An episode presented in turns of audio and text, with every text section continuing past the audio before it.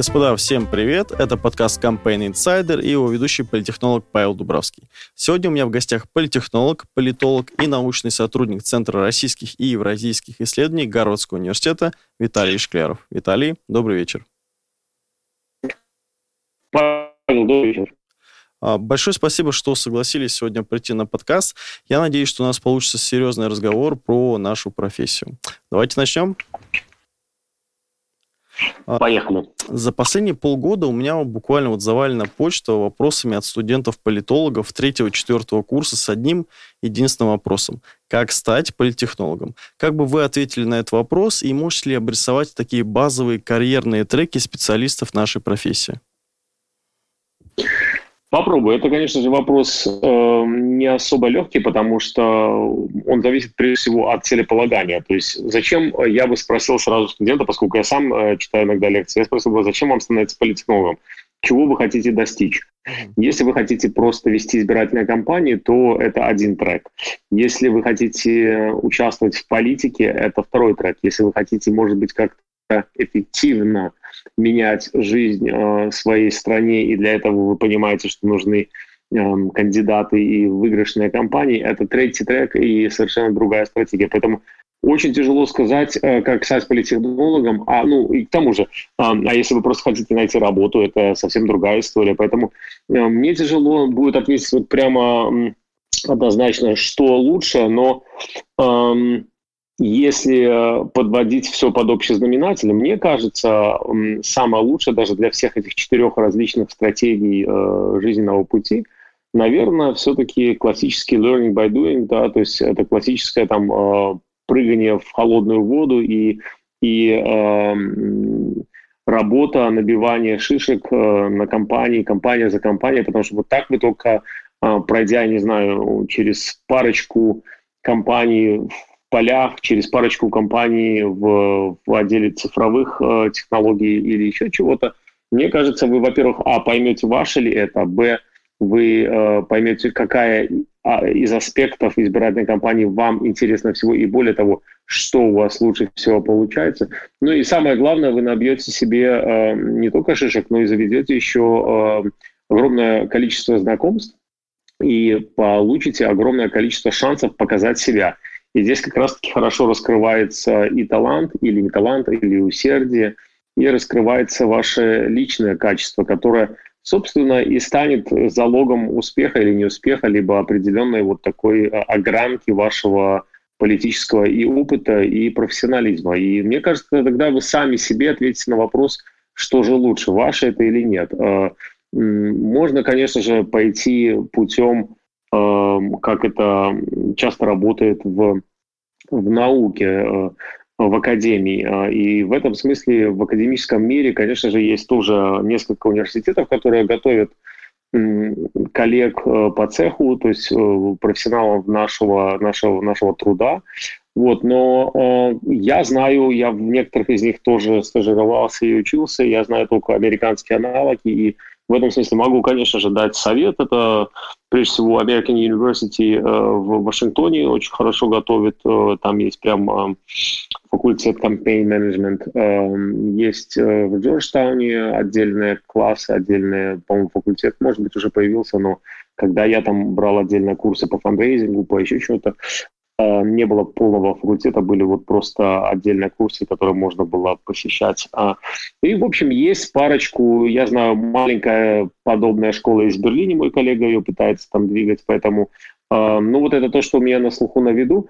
Но мне кажется, это все э, достаточно излишне, особенно в наше цифровое время, достаточно много в онлайне всяких курсов, литературы можно читать, но самое главное все равно это опыт э, живой, э, когда вы учитесь делать и работать руками. Мне кажется, лучшего нет. Абсолютно с вами согласен и благодарен за то, что перечислили те университеты, где можно пройти стажировку, потому что это был тоже один из следующих вопросов от, собственно, одного из доноров Campaign Insider. А, многие интересуются, вот, собственно, где можно как раз этому обучиться. Но у меня вопрос немножко про другое. Вот как вам кажется, быть политехнологом – это скорее обладать определенными навыками или все-таки это определенное мышление, а науки – это, соответственно, вторичное? Вы знаете, мне кажется, что вот сейчас, оглядываясь на свою жизненную и профессиональную карьеру, мне кажется, это все-таки, наверное, не навык, потому что инструментарий, по сути, одинаковый. Мы мне доводилось до занятия политикой работать и, и на телевидении, и в рекламных агентствах. И, по сути, можно... Я часто провожу эту параллель, я работал тоже в стартапах. Э, я провожу часто параллель со стартапами или с маркетинг э, рекламными компаниями. То есть, по сути, продавая, как бы это сейчас страшно не звучало, э, когда вы продаете, возьмем это слово в кавычки, какой-то продукт, а в данном случае кандидат или компания это тоже продукт. И почему я сравниваю это со стартапом? У вас похожие циклы в стартапах, как и в избирательных компаниях. Вы точно так же начинаете с нуля, вы точно так же пытаетесь эм, прощупать рынок и найти э, нишу, вы точно так же создаете продукт, вы точно так же этот продукт условно рекламируете, вы точно так же в нужный день релиза, как Apple, э, пытаетесь за этим продуктом выстроить очередь, чтобы за вас отдали голоса. С одной большой разницей, только стартап продолжает дальше жить, а избирательная кампания на этом захлопывается, вам быстро нужно собрать вещи, и э, если это огромная президентская кампания, еще месяца полтора провести над тем, как э, сдать бухгалтерию и так далее. Так вот, э, в этом смысле Э, конечно же, опыт, э, инструментарий э, плюс-минус одинаковый. Если у вас есть опыт работы в маркетинге либо в рекламных кампаниях, я думаю, он будет очень смежный этот опыт. Но другой вопрос, наверное, вот такие личные скиллзы, потому что все больше и больше я понимаю, что, глядя на свою профессию, на, на, на, на свой какой-то путь, что отчасти это работа еще и работа как человек, как личность, как психолог, э, если хотите. Потому что одно дело кандидату рассказать, что делать, или даже не рассказать кандидату, а одно дело вести компанию, а другое дело вести людей. И это, конечно же, требует другого, ну, скажем, скилл-сета, да, то есть других э, навыков, других способностей э, лидерских и менеджерских, да, потому что одно дело, когда вы ведете свою избирательную кампанию, а другое дело, когда вы ведете компанию, и у вас в подчинении 10 человек, а третье дело, когда у вас, э, мне приходилось вести компанию, где было 5-7 тысяч человек э, э, на зарплате, и это как, ну, не знаю, быть директором большого завода. И, и здесь, конечно же, не только вопрос э, о слоганах, а, о, о программе кандидата, о маркетинге, о, не знаю, опросах и так далее и тому подобное. Здесь прежде всего э, суть в том, чтобы быть э, и лидером, и частью этой э, команды, и чтобы команда тебя таким воспринимала. Ну и к этому добавится, как я уже сказал, работа психолога, потому что часто, да не часто, всегда избирательная кампания изматывает невероятно и всю команду, и э, отдельных волонтеров, и, и, безусловно, кандидата. И здесь очень важно, конечно же, быть вот тем плечом психологическим, которое может этот кандидат или кандидатка уткнуться и условно поплакать, и иногда даже так. И в этом смысле, э, мне кажется, это хороший микс, конечно же, профессиональных, которые приобретаемые навыки, и личностных э, качеств, которые, наверное, у каждого своего, у каждого человека свои. Угу. А вот говоря о психологии, какие модели вы могли бы выделить во взаимоотношениях между технологом и заказчиком, которые существуют, например, на американском, европейском и СНГшном рынке? Вот просто немножко от себя добавлю. Мне кажется, что в России все-таки превалирует модель, когда кандидат-заказчик говорит, что вот нужно сделать так-то, и, скорее всего, он будет ошибаться, скорее всего, он не прав, но вот его как бы слово, оно закон. Хотя если мы берем оппозиционные компании, и чаще всего компании в городах-миллионниках, то там уже действует модель, что технолог говорит, кандидат, соответственно, делает. Вот как вам кажется, сколько вот таких примерно моделей есть и как они отличаются между Европой, СНГ и США?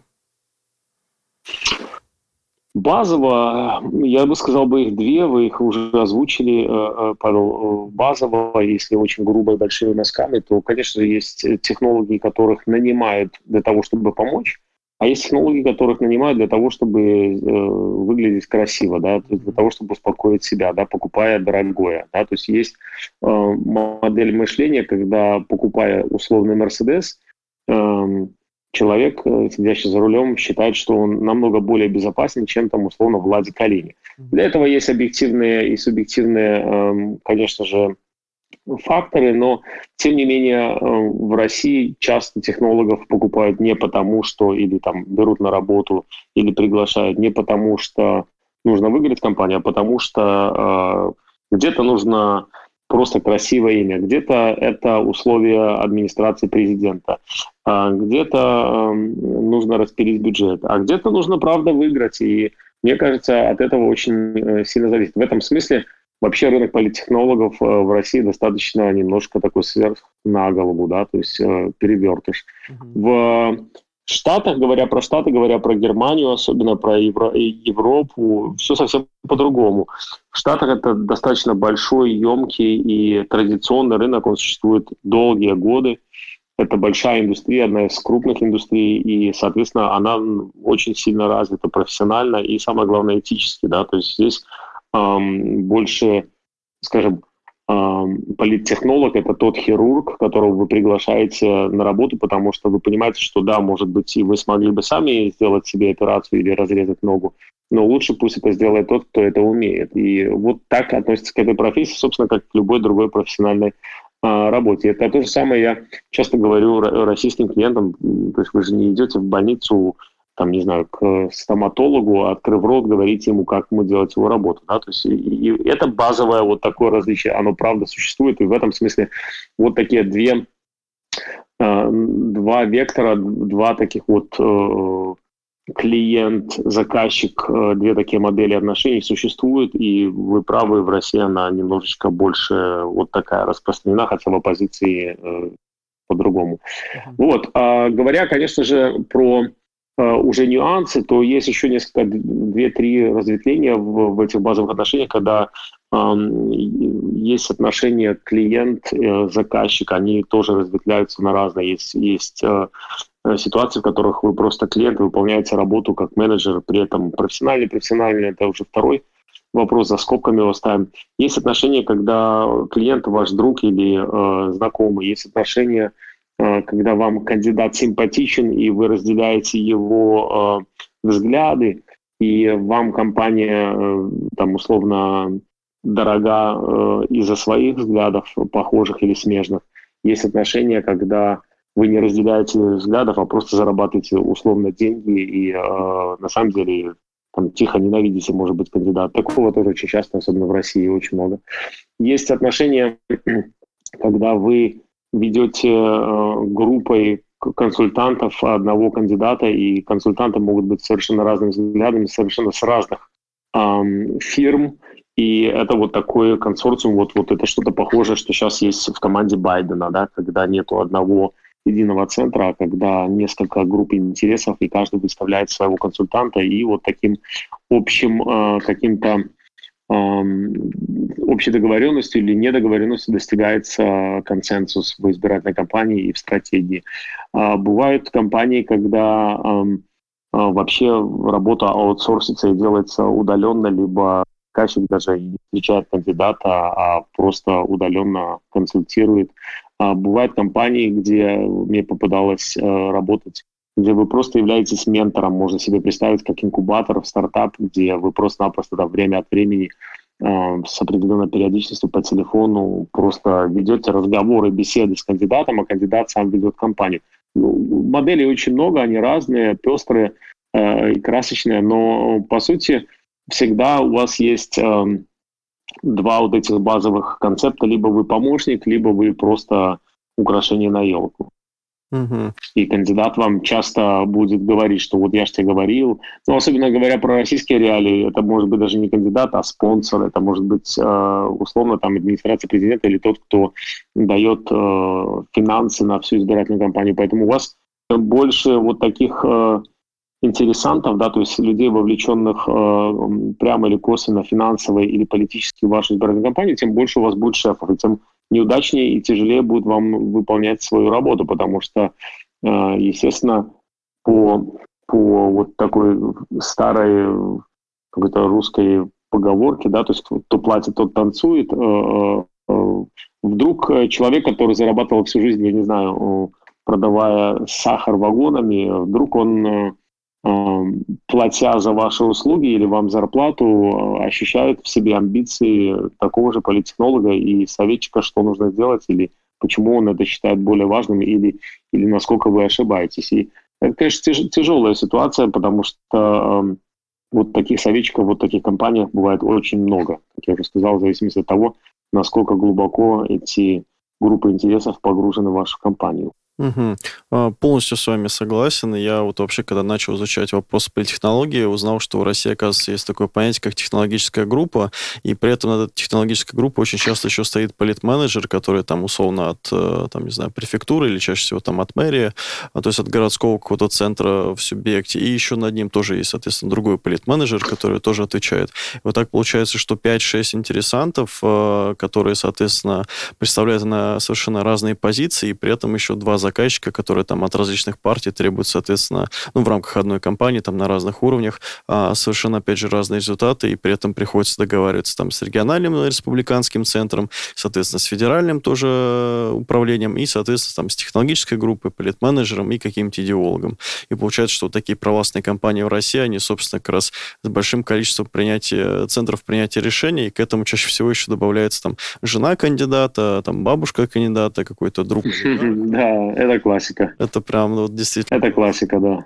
Вот. А... Особенно, особенно жена кандидата, это вообще классика. Да, да это, собственно, вот второй по важности человек в штабе очень часто получается, вот если своевременно, скажем так, это не пресечь. А, ну, вот у меня еще такой вопрос, наверное, больше про этику политконсультанта. А, вот изучая российские ассоциации политических консультантов и технологов, американские, европейские, у всех есть э, вот такой э, этический кодекс. Вот э, как вам кажется, собственно, он вообще имеет под собой какую-либо основу, нужен ли он, или это скорее такая символическая вещь, вот как коммунизм, что он должен там когда-то наступить, это такое вечное движение коммунизму по Марксу.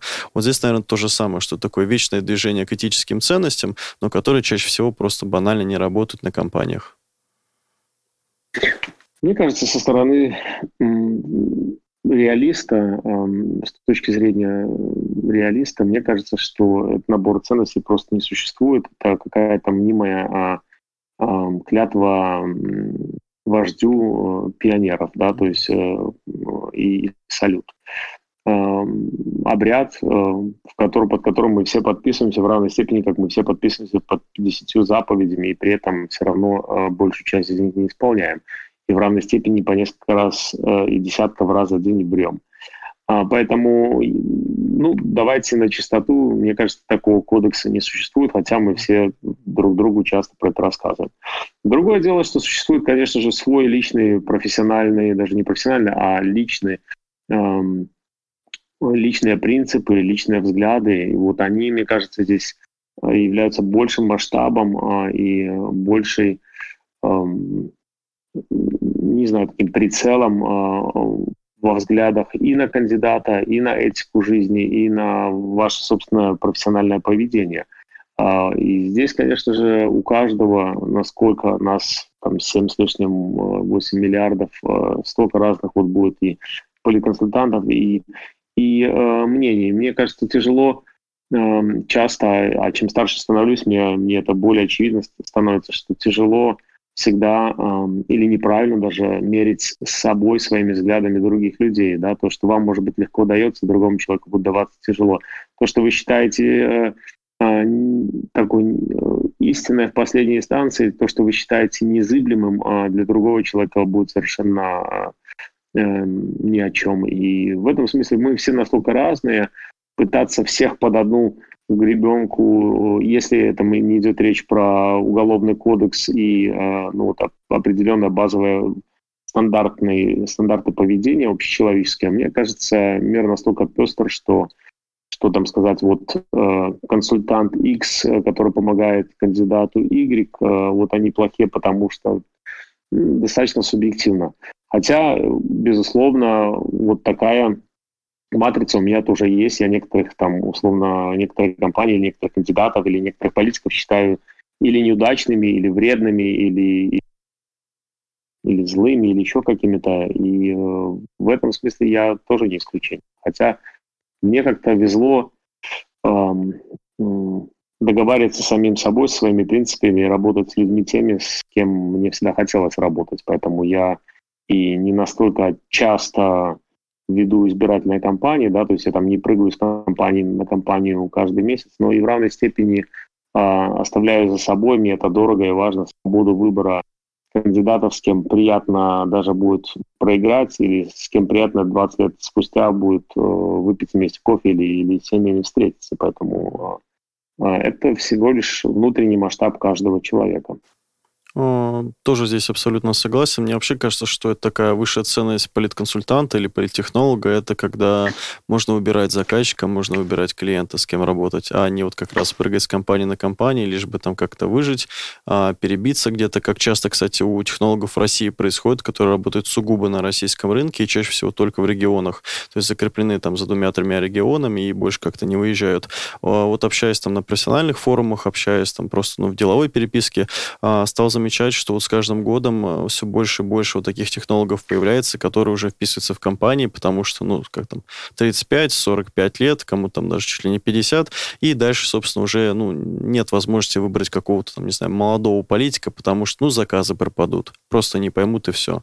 Поэтому да. тут, мне кажется, это действительно такая высшая ценность, когда можно выбирать себе клиента. Это прям, это круто. Очень рад, что у вас есть такая возможность. Безумно за вас рад.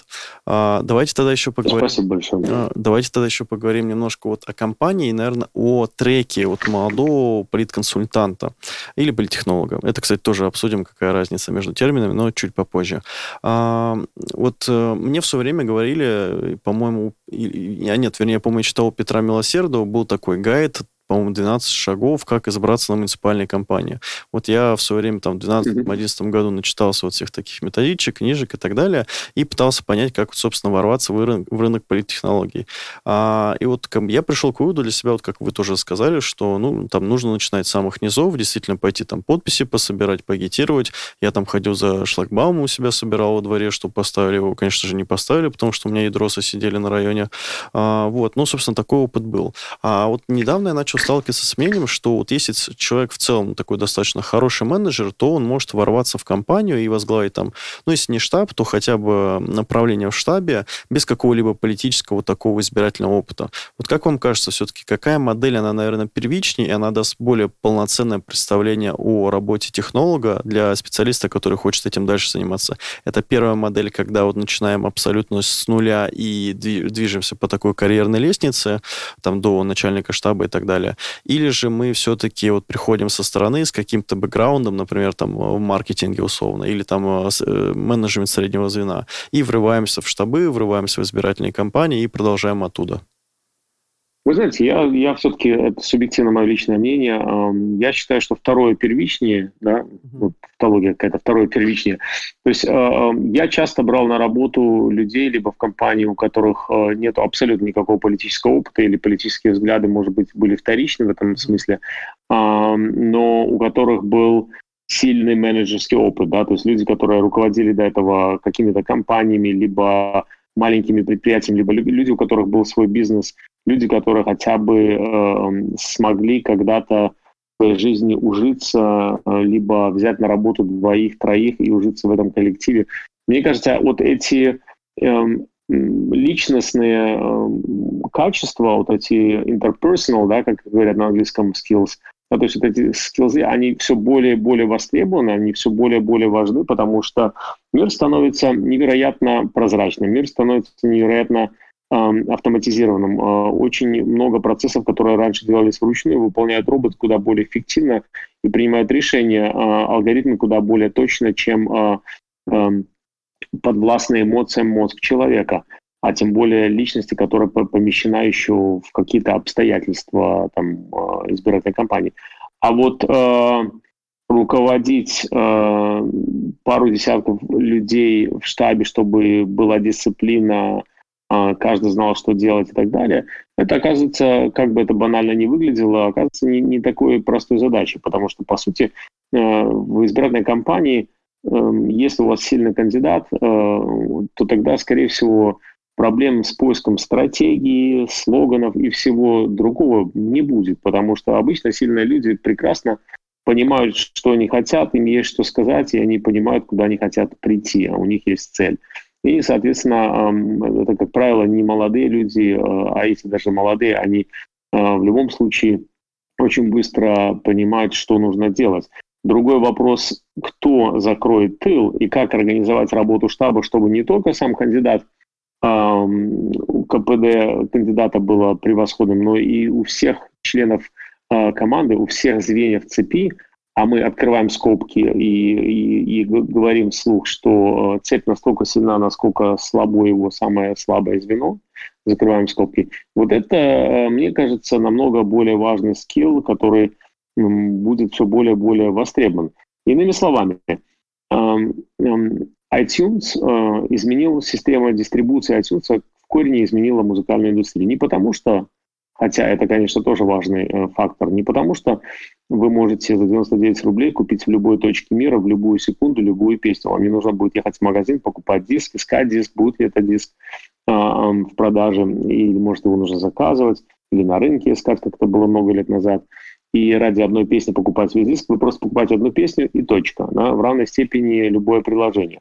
Но что сделала цифровая дистрибуция и либерализация этого бизнеса, это то, что она не только дала, с одной стороны, возможность продавать везде и все, но она самое главное дала любому человеку, у которого есть ноутбук и, эм, и э, вход в Apple Store, возможность производить свою музыку и продавать, дистрибутировать по всему миру наравне с большими звездами, как Майкл Джексон или, или э, не знаю, или, или Квин. А, и в этом э, контексте, конечно же, вот эта цифровая дистрибуция или революция, она невероятно изменила музыкальную индустрию, потому что вдруг появилось миллион Майкла Джексонов, да, миллион других э, неизвестных э, команд, и будут появляться еще больше. А кто выиграет от этого? Конечно же, и потребитель, и самое главное, э, продюсеры музыки, люди, таланты, которые ищут возможность выход э, на большую сцену. И вот то же самое, по сути, случается и случится немножечко с запозданием с э, политикой, потому что э, мир, в котором чтобы стать политиком, есть только два пути, или деньги, или партийная принадлежность, да, мир, в котором, чтобы стать политиком, существует э, либо а, какой-то блат, либо 20-30 лет работы, какого-то активизма и так далее, он потихонечку изживает из себя. Люди, которым 15-17 лет, изобретают приложения, которые делают революцию, не знаю, в любой индустрии практически, в любой индустрии мира, да, то есть какой-нибудь тинейджер может изобрести и изобретает Uber, и, и вдруг а, огромные картели, профсоюзы, такси и так далее по всему миру просто нагибаются под прессингом рынка. В равной степени э, точно так же автоматизация процессов будет нагибать, и уже потихонечку она делает это на Западе достаточно успешно, до России это тоже докатится. В большей или меньшей степени, будет нагибать рынок услуг политтехнологов. В них не, не будет нужды, потому что процессы эти будут, э, как я уже сказал, мир становится прозрачным, понятным, многие обучающие программы, если вдруг вам не нужно больше какая-то студия в центре Лондона или Нью-Йорка, чтобы записать альбом, а вы это делаете на лептопе у себя дома, на ноутбуке и дистрибутируете это наравне, пусть в худшем качестве, с э, великими песнями в том же а, iTunes. Точно так же э, легко заменяются технологии, копируются, усовершенствуются по ведению компании, изобретению чего-то, придуманию. А вот что точно э, тяжело э, симулировать или имитировать, это, это вот эти interpersonal, да, то есть вот эти межличностные контакты и э, умение, эмпатичность, э, умение э, слушать и слышать, умение сочувствию, умение дисциплине, умение жить в одной команде по несколько месяцев и не ссориться. Вот эти вот, э, э, то есть иными словами, быть менеджером, быть руководителем, быть, быть лидером, вот это, мне кажется, никуда не уйдет. И в этом смысле профессия будет видоизменяться. И поэтому я сказал, что вот втори, второе первично, э, вернусь к начальной точке вопроса. Угу. А, понял. Мне вообще кажется, что вот, ну, говоря, вот продолжая как бы ваш тезис о том, что технологии, они отчасти заменяют там политконсультантов, ну, скорее, наверное, политменеджеров, политтехнологов, а, мне кажется, что вот как раз подтверждение вашего тезиса, это, собственно, Александрия Аказия Кортес, которая вот буквально своим парнем на коленке да. очень крутую компанию, из-за которой очень приятно наблюдать, хотя вот по взглядам мы, скорее всего, в разных плоскостях, но вот ну, настолько воодушевляет, настолько даже там отдельный постер на сайте, где она в этой антиковидной маске, вот настолько воодушевляет, что я понимаю, что там еще пройдет, наверное, лет 10-15, и в России тоже начнут вырастать, появляться такие молодые политики, которые будут резко так загораться, и вот звездочки... Да, да. Ну, они уже появляются. Вот, э, ну, можно ли назвать там условно таким политиком э, эм, не знаю, Зеленского в Украине, но вот посмотрите, совершенно, совершенно аутсайдер, который ворвался в политику, но, но и появляется в России, ну, Егор э, Жуков, посмотрите, какой удачный, сильный, умный, крутой парень, и однозначно звезда, вот такой, такая, такой Аказа Кортес, э, если хотите, э, в России. И, и я думаю, сколько таких еще в глубинках, вот если бы там условно его не закрыли, знали бы мы про него так? Ну, вряд ли бы, может быть. Может быть, не так быстро, я не знаю.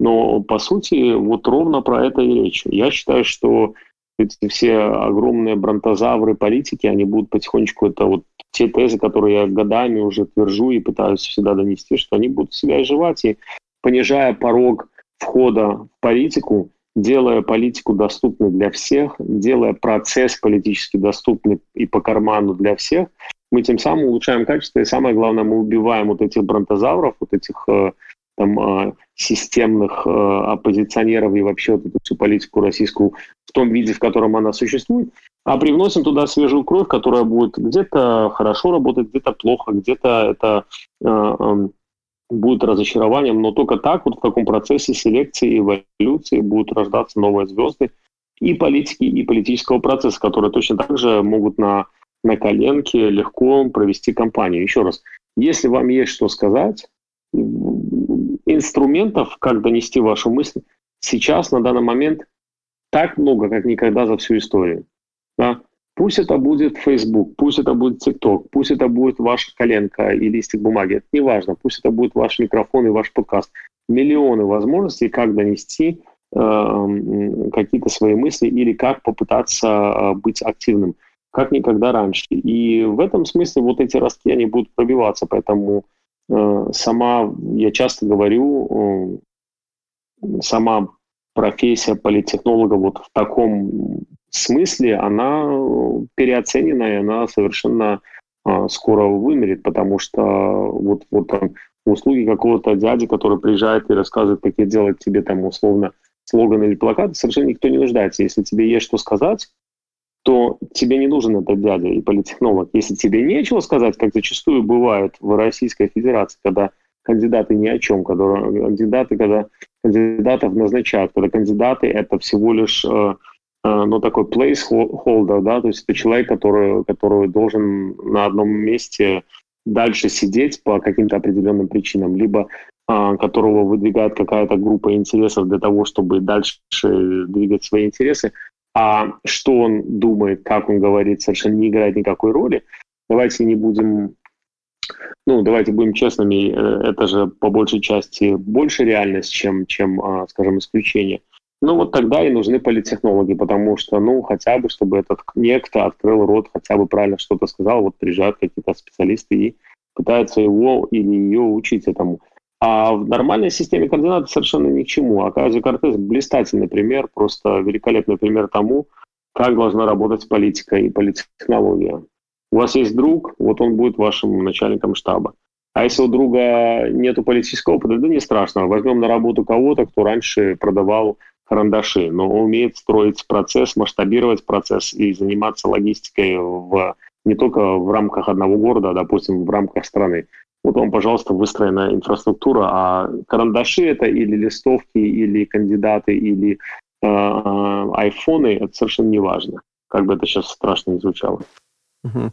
Я надеюсь, что ваш, ваши тейки вот услышит какая-нибудь молодая девушка 25 лет, и вот, собственно, через 10 лет станет, наконец-то, президентом России, и в России будет первая женщина-президент. Потому что мне бы вот очень хотелось, чтобы как раз вот человек из глубинки, возможно, из региона, и желательно вот именно кандидатка все-таки стала президентом России. Мне кажется, это сильно повлияло бы вообще на восприятие нашей страны вовне, и, собственно, внутри страны тоже отношения во многих сферах э, сильно поменялось бы, вот в каком-нибудь культурном пласте. Более того, я, я скажу, я подписываюсь дважды под этими словами. Я считаю, что это было бы важной вехой. А, женщина в политике – это вообще что-то очень прекрасное. И мне, мне повезло, я с многими женщинами в политике, в политике работал, и успешными женщинами, и э, если у меня есть выбор, женщина или не женщина, там, ну, условно, я всегда предпочту женщину. Мне кажется, что э, совершенно недооцененная и очень сексистские и э, отчасти гомофобные у нас взгляды относительно женщин в политике, э, с которыми мы сталкиваемся часто и не только в России. Поэтому ну, любая девушка, которая нас услышит и вдруг решит заняться политикой, а тем более будет баллотироваться в президенты, я вот э, прямо сейчас подписываюсь под этой компанией и готов волонтерить и помогать всячески такому человеку, такому кандидату. Абсолютно согласен и присоединяюсь, собственно, к этому же посылу. А, у нас осталось еще несколько вопросов, собственно, про профессию. Вот а, в профессиональном сообществе России, ну или, может, мне, наверное, так кажется, я не буду говорить за всех, а, скажу только про себя. Вот мне кажется, что есть такой дискурс в профессиональном сообществе, по крайней мере, среди молодых специалистов, а, вот могу судить по почте, и потому что вот периодически пишут там точно раз в неделю. А в чем, собственно, разница между политконсультантом, политменеджером и политтехнологом? Вот как вам кажется? Кажется? Хороший вопрос. Э, мне кажется, что разница наверняка есть, э, если говорить там, ну, условно описывать э, сферу ответственности каждого из этих. Но по сути, если мы там просто говорим, жонглируем этими словами, то можно сказать, что разницы, наверное, нет. Если мы говорим там политменеджер это тот, кто и раскрываем скобки и описываем там сферу ответственности либо профессиональной какой-то специфичного опыта, а, профессиональной подготовки, то тогда я думаю, что разницы нет.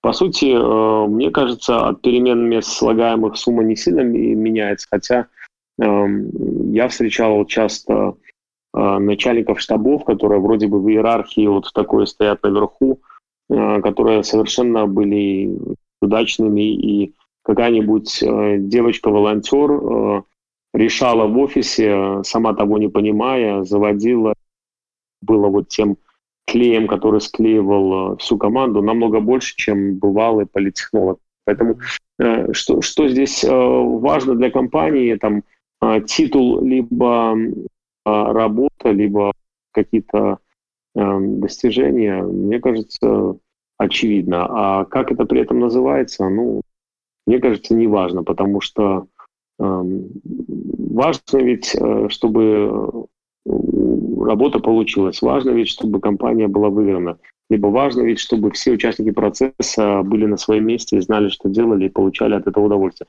Как при этом этот человек называется, даже если это там уборщица Баба Нюра, ну, ради бога.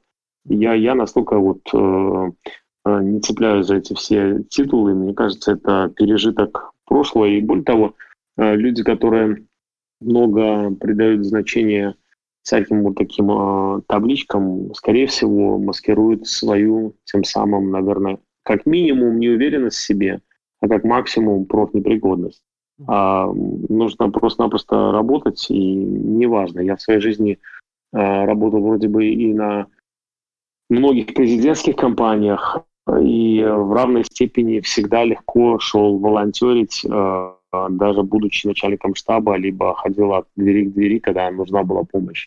Мне кажется, в этом вот сила сильного менеджера, в этом, если, если вы засучили рукава и со всеми в дочь пошли от двери к двери, то это в сто раз круче говорит о вашем профессионализме, с моей точки зрения, чем если бы вы всех послали, остались в офисе варить кофе и ждать всех. Мне кажется, вот эти вот важные нюансы, как раз-таки тот клей, который делает э, водонепроницаемой любую команду и дисциплину, и самое главное, климат и отношения внутри команды правильным, человеческим, э, хорошим, мирным. А вот в такой команде всегда будет все хорошо. Неважно, какой слоган. Угу. А, я тут скорее к чему спрашиваю, просто вот, как мне кажется, есть все-таки определенное ну, распределение по функциям внутри, вот как минимум России, я чуть-чуть об этом попозже скажу. А, но тут я заметил о отношение к самим терминам. Я заметил, что вот есть люди, которые, например, а, консультируют отдельных, там, скажем, властных чиновников или известных людей, там, чуть ли не первых лиц, они предпочитают называть себя именно политконсультантами, потому что якобы у них есть какой-то этический кодекс, они только оказывают услуги вот именно такого интеллектуальной деятельности, но сами там компании не ведут, не агитируют ни за каких губернаторов, там, ядросов и так далее. А политтехнолог, по их мнению, это, собственно, человек, который там в 90-х работал шаманом, а, придумал какое-то зелье и, собственно, так, работает таким серым кардиналом, который там чем-то управляет и, соответственно, а, представляет из себя там не человека, а, не знаю, какого-то мага и, собственно, какое-то ужасное существо. И при этом заметил, что, например, молодые ребята, которые в оппозиции работают, предпочитают называть себя политменеджерами. Вот причем на несколько mm-hmm. компаний у разных таких больших игроков, которые вот сейчас есть по большим городам, а вот они почему-то любят прямо политменеджер говорить. Я вот к этому. Интересно. Ну, для меня этот э, нюанс не был так, так детально знаком. То есть э, э, я понимаю, что есть, есть пережиток 90-х, и вот эти политтехнологии отчасти у нас, к сожалению, это, ну, и оправдано, по сути, негативно заряженный термин, и поэтому можно себе представить, что чтобы отчасти откреститься от него, а с другой стороны, чтобы эм, была какая-то вот такая этическая, ну, по крайней мере, этическое какое-то расстояние к клиенту, да, то есть это же мы все равно уже заходим не, не в область консалтинга, а в область лоббизма. Здесь же тоже, эм, скажем, граница очень текучий. Э, назвать себя я консультант, там, ну, условного губернатора, да, или я лоббист, да, то есть, по сути, и тот, и тот выполняют э, одну функцию. Функция по э, форме разная, по содержанию одинаково, продление полномочий. Каждый делает ее по-своему. И в этом смысле я не чувствовал такой большой разницы, но, ну, собственно, вот э, чему-то тоже сейчас научился. Это хорошо, буду иметь в виду. А, у меня вот еще такой вопрос про состоявшихся технологов в России. А, как, собственно, попасть на избирательную кампанию в другую страну? Потому что тоже частый вопрос. А, тоже вот общаясь с молодыми студентами, чаще всего это первый, второй курс, и вот помимо вопроса про то, ну, собственно, как стать политтехнологом, а многие, особенно у кого там несколько языков, там, в том числе английский, чаще всего вот встречаю, что испанский вторым идет, потому что, видимо, такой растущий язык, как минимум там в Штатах и, собственно, ну, Латинской Америке и так далее. Южной Америке. А, вот, собственно, такой вопрос, а как попасть вот русским технологам как раз на работу в США и там Европейский Союз? И есть ли вообще запрос на русских технологов, а не там условно пригожинских э, русских хакеров где-нибудь в Африке? Давайте я развенчаю пару мифов, потому что я прошел этот карьерный путь сам лично, и э, когда-то из Германии, э, там, будучи русским, э, э, язычным человеком, попал в немецкую политику вначале, а потом оттуда в американскую, и прошел эти этапы достаточно длительно и, и э, сполна. Так вот, ну, первое, что хочется сказать, то, что ну, технологов как таковых нигде не ждут, э, потому что что такое технолог? Человек, который, если это человек, который имеет определенные навыки и определенные знания, которые недоступны другим, ну, как правило, такие люди оседают, скорее всего, не в избирательных кампаниях, а в институтах, университетах, научно-исследовательских институтах, пишут диссертации, и вот таких как раз-таки специалистов узконаправленных, как правило, за границей и ищут. Если вы посмотрите, линейка советников, линейка э, консультантов, э, кандидатов в президенты в Америке, как правило, либо профессора, либо какие-то гарвардские люди, которые чего-то уже достигли и в, в определенной маленькой сфере являются профессионалами, да, то есть uh-huh. просто какого-то менеджера, который скажет, ну вот теперь все вместе станем в круг и будем делать это, давно уже никому не нужно, все все понимают и так как работает. А вот э, в узких специализациях, то есть э, это один путь, найти себе узкую специализацию. Да, то есть я, допустим, знаю одного человека, который в Америке там практически единственный, э, который специализируется на э, на кокусах, да, или, допустим, есть специалист, который специализируется на э, на, на, на делегатах, да, то есть, ну, не хочу уходить вглубь, в чем там специфика, но Но есть узкие специальности, где человек там всю жизнь как ботаник интересовался этим, собирал эти знания, и он просто в них нашел себя. Ему совершенно не важно, кого он работает, работает. Он, ему важно, условно, его марки, либо его коллекция, да, то есть его знания, его там, не знаю, какие-то монетки. Э, это вот такие вот есть э, э, профессионалы. Это одна история, да, то есть это одна, одна стезя. А, второй, вторая, второй пункт, который хочется сказать, это то, что кроме того, что политтехнологи не нужны, за границей, как и везде, нужны инициативные люди, которые готовы брать на себя ответственность, люди, которые готовы помогать. В этом смысле волонтерство, почему я говорю там learning by doing, да, то есть волонтерство это лучший, э, лучший билет вот в такое будущее. Ровно точно так же я этим и занимался. Я просто начинал волонтерить и долгое время работал бесплатно на многих компаниях, потому что мне это было важно и интересно, потому что, во-первых, я поддерживал кандидата, во-вторых, я хотел тоже чему-то научиться. И, как правило, этот путь э, намного быстрее приводит э, к результатам, потому что э, человека, который усердствует, человека, которому не все равно, человек, который не хочет, не знаю, каких-то срезанных кругов жизни, а исполна бегает по стадиону жизни и, и ничего не сокращая, мне кажется, на таких людей всегда, всегда будет спрос.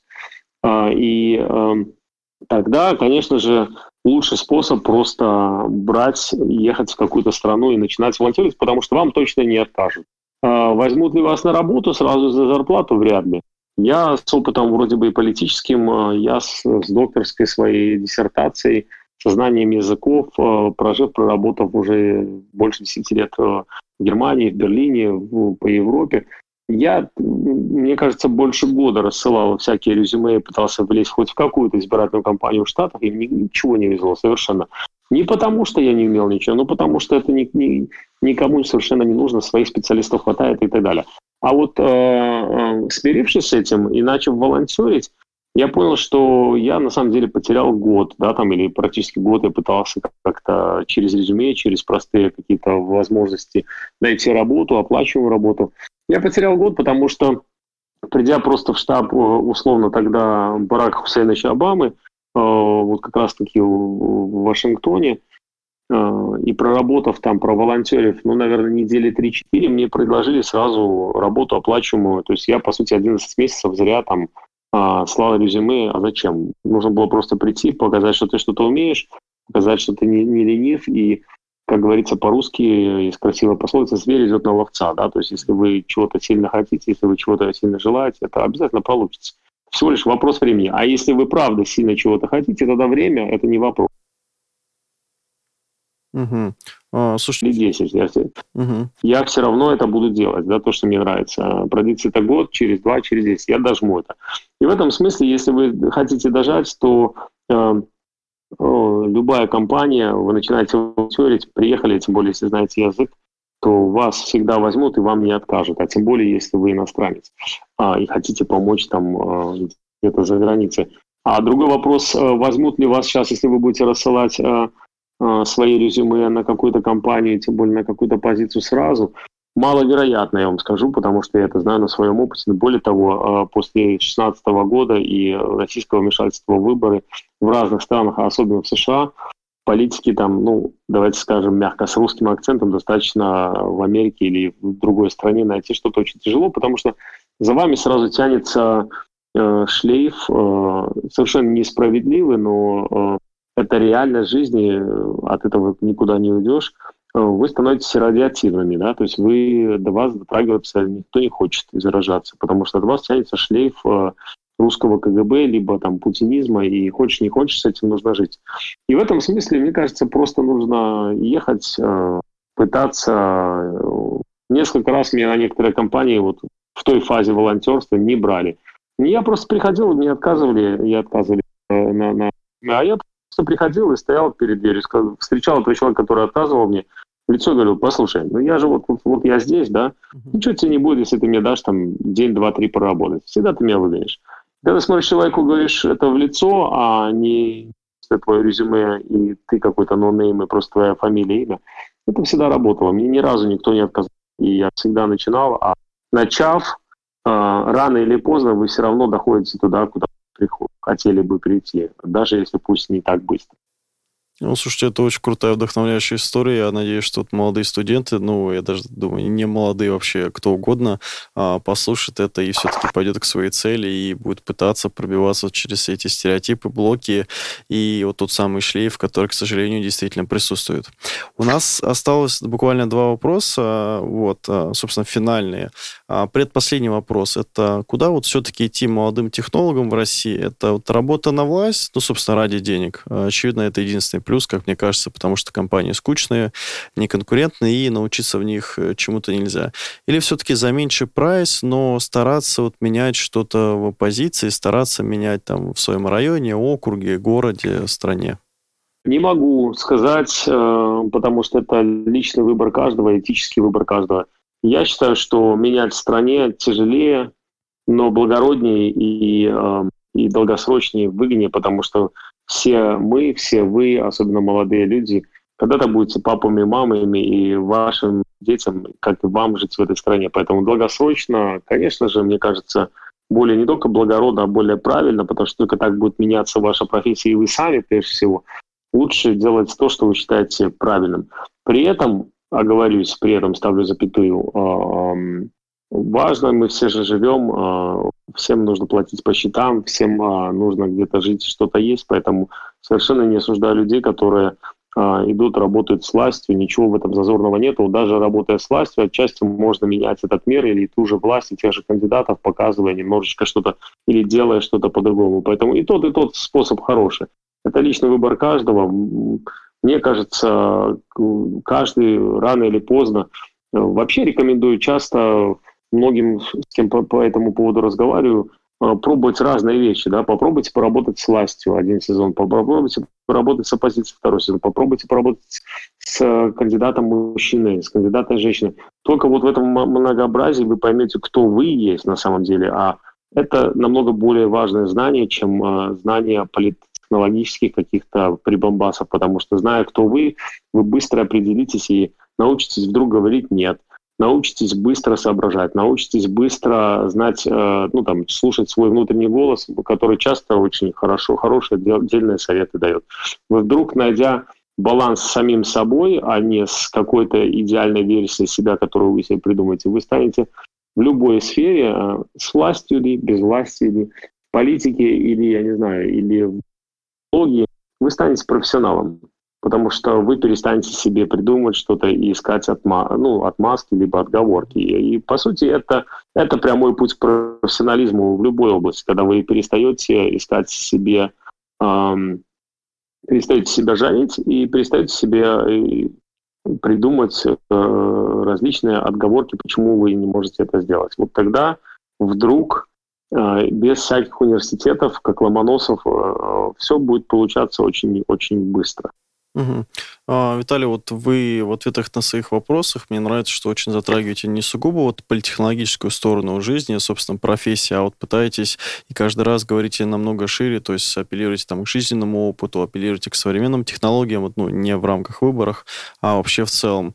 А, вот тогда у меня вот такой вопрос к вам, как человеку действительно умному и мудрому, у которого я вот за сегодняшний подкаст на самом деле многому научился, и мне, правда, было очень приятно вас слушать. А, вот, собственно, как вы думаете, вот вообще у России есть шанс, что вот наш политический рынок, он рано или поздно все-таки придет к тому, что у нас есть в Европе, есть США, разные политические идеи, которые друг с другом не согласны, разные идеологии, разные большие и маленькие партии.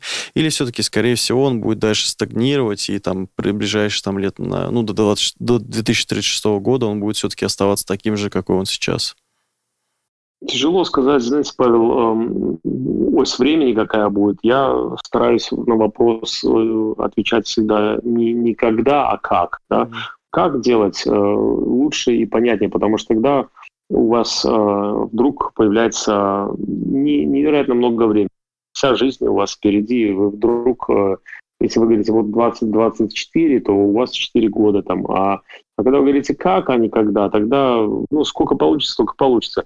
И более того, э, любое поражение не будет так восприниматься, как огорчение, потому что в некоторых областях же мы легко э, учимся и легко падаем. Да? Мы с детства, когда учимся ходить, падаем многократно. при этом родители совершенно спокойно, там, не махая рукой там, после первого или второго раза, как вы упали, или ваш ребенок упал, там, а, ну все, с тебя ничего не получится, вот ты ни, никчемный ребенок. Нет, вы все равно учите, вы все равно кормите, хотя ребенок обливается, все равно там, извините, вытираете попу, хотя он э, ходит в памперсы. Но потом это начинает работать. Так и здесь. Я думаю, что, безусловно, рано или поздно все будет меняться. Стагнировать в некоторых областях будет, но стагнация есть э, как раз-таки неотъемлемая часть э, эволюции. Без стагнации не станет очевидным э, вот глубина тех проблем в политике и в, и в социальных областях жизни российских граждан, которые необходимы для того, чтобы были перемены, для того, чтобы люди пошли в политику, для того, чтобы появлялись вот такие Аказио Кортес или Жуковы.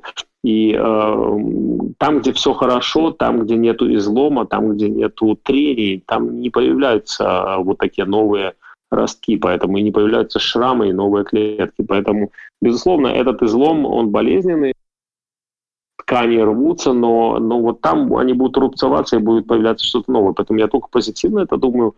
И вопрос только лишь когда, ну а когда, ну мне вот честно, я думаю, что я это уже пару раз сегодня сказал, совершенно все равно, потому что я делаю то, что считаю важным. Я хочу, чтобы в России когда-то жизнь была веселой, хорошей и, и э, достойной. И случится это там условно в 24-м, в 36-м или 42-м, ну, насколько мне хватит сил, я все равно буду над этим работать. А появятся другие люди, будут тоже помогать. Поэтому это не важно, потому что, ну, раз я себе выбрал, допустим, такую профессию, помогать политикам становиться другими, пока я могу, я это буду делать, и мне кажется, это намного важнее, чем вопрос, когда же у меня получится, потому что а, делая свое дело, вы получаете от него удовольствие, поэтому, по сути, вопрос, когда это получится, совершенно бессмысленный, потому что вы хотите, чтобы это продолжалось всегда. Ну вот, и, и вот вам, пожалуйста, позитивный ответ на, на вопрос «когда?». Ну, будет, будет Путин, значит, будет Путин, будет там э, Сидоров, Иванов, Петров, и с этим тоже можно работать. Ведь посмотрите, безвыходных ситуаций не бывает, бывает только неудобное решение, да, а, нерешаемых проблемах, так сказать, не, не бывает, а бывает только неудобное решение. Ну, в данном случае, конечно, неудобное решение, да, что вот политическая система такая. В данном случае неудобное решение, что есть муниципальный фильтр. В данном случае неудобное решение, что нужно собирать подписи. Неудобно, неудобно. Конечно, все согласны, все согласны. Но посмотрите на кейс Беларуси. Просто аплодирую. Я еще в начале там, в конце апреля открыл свой телеграм-канал. Кстати, подписывайтесь, если кто хочет. А, и, и один из первых постов, один из первых постов как раз был про Беларусь. Э, э, как раз вот только начиналась избирательная кампания. И э, ну, я тот человек, который вроде бы уже десятки раз собирал подписи, знаю, насколько тяжело это делать. Вроде бы на этом собаку съел и, и говорю, и смотрю на эту Беларусь и говорю, да никогда в жизни нельзя собрать. Ну и самое главное, 26 лет подряд никто ни разу в жизни не собирал эти 100 тысяч подписей. А, почему сейчас? Ну, с чего бы так? А вот раз э, в маленькой Беларуси, заметьте, 9 миллионов населения, около 6 миллионов избирателей. Это, там, это не Россия 150 миллионов. Э, это маленькая страна. Э, невероятно авторитарная, намного более авторитарная, чем Россия – где Конституцию, вот сейчас там, ну, условно, обнуление у нас случилось 1 июля, в, в Беларуси у нас случилось аж в 96 году, в 96-м, то есть там все намного жестче, э, э, оппозиции нету, политические преследования и так далее и тому подобное. Могу продолжать. Тем не менее, мы вот собирали в России 130 э, тысяч подписей, 140 тысяч подписей кандидатов в президенты Собчак по всей стране, и это было, поверьте, невероятно тяжело. А здесь э, в маленькой, получается, Беларуси пишу я, что невозможно собрать и показываю математическую модель, сколько нужно человек в штабе ежедневно, чтобы собрать э, 100 тысяч подписей каждому из трех кандидатов, оппозиционных кандидатов в президенты. Но жизнь же, видите, ростки пробиваются по-другому. Я настолько прекрасно рад и цитирую свою ошибку везде, э, при каждом случае возможном, что я был настолько неправ, а вот взяли Э, один собрал 120, второй 230, э, а, а третий аж 435. 435 тысяч подписей. И еще человек собрало по 100, по 110. Вот суммарно э, в маленькой Беларуси собрали миллион подписей за три недели неизвестные новички. First time candidate, да, не новички, никакого политического опыта, никаких технологий, никаких там, я не знаю, фейсбуков, рекламы или ничего. Почему? Ну, потому что был запал, и потому что люди э, в это поверили. И в этом смысле вот вам, пожалуйста, три оказии Кортес, которые получились в Беларуси рядышком, в стране, которая вот, ну, один, ну, там, знак равенства такая же, как и, и, и Россия с точки зрения электоральных э, там, возможностей и, и преград. Поэтому повторюсь, даже в маленьком каком-то регионе, где кажется все безвыходным, поверьте мне, всегда есть шанс. Поверьте мне, что э, пока вы будете что-то делать с удовольствием, э, э, зверь будет идти вот на вас, на ловца, и вы его поймаете. Мне кажется, это отличная нота для завершения подкаста. Я тогда дам отбивку сейчас, одну секунду. А, господа, это был подкаст Campaign Insider, его ведущий политехнолог Павел Дубравский. И сегодня у меня в гостях был политехнолог, политолог и научный сотрудник Центра российских и евразийских исследований Гарвардского университета Виталий Шкляров. Виталий, большое вам спасибо за эфир. Павел, спасибо вам большое и всем, кто слушает и читает ваш канал. Крепко вам всем жму руку и э, удачи в, в политике. Взаимно. Большое вам спасибо. До свидания.